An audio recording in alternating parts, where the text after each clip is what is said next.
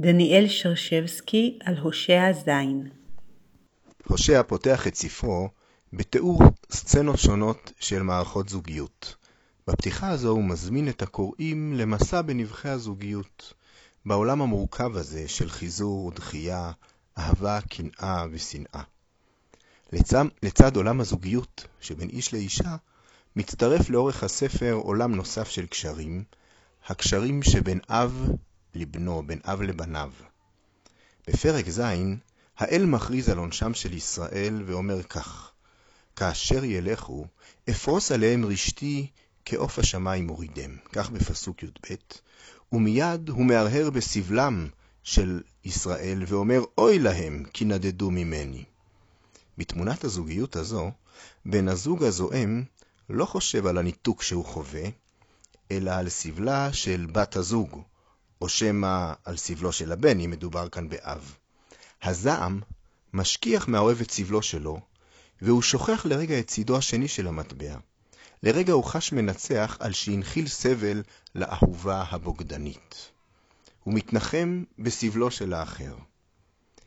את צידו השני של המטבע, את הסבל של האהוב שגרש את האהובה, מספק המדרש באיכה רבה. כך אומר המדרש: כה אמר השם צבאות, התבוננו וקראו למקוננות ותבואנה. זה פסוק מירמיהו ת' י"ז. רבי יוחנן ורבי שמעון בן לקיש ורבנן.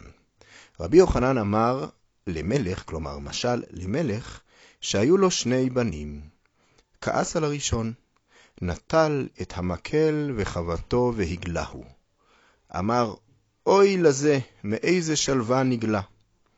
כעס על השני, ונטל את המקל וחבטו והגלהו. אמר, אנא הוא דתרבותי בישה. כלומר, אני הוא שחינוכי גרוע.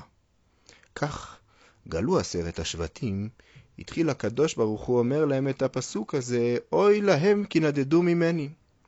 וכיוון שגלו יהודה ובנימין, כביכול אמר הקדוש ברוך הוא, אוי לי על שברי. כך בירמיהו י"ט. המדרש הזה מופיע באיכה, בפתיחתא ב', ומציג שני צדדים. מהצד האחד, אוי להם כי נדדו ממני, והאוי כאן כלומר מגיע להם שנדדו ממני. אך מהצד השני, אוי לי על שברי. אל מול התמונה מתמקדת בסבלם של ישראל בעקבות ניתוק הקשר עם האל, מציב המדרש את הצד השני, אוי לי על שברי. התמונה שבוחר המדרש היא לא עולם הזוגיות, אלא עולם, עולם ההורות. כאשר בן אחד יוצא לתרבות רעה, האב חש שהשליטה עוד בידיו. בכלים חינוכיים הוא יצליח לתקן את המצב.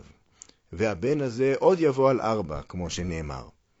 כאשר גם הבן השני מתנתק, המבט מתהפך. האב פתאום מבין שהבעיה עמוקה יותר והיא דו צדדית.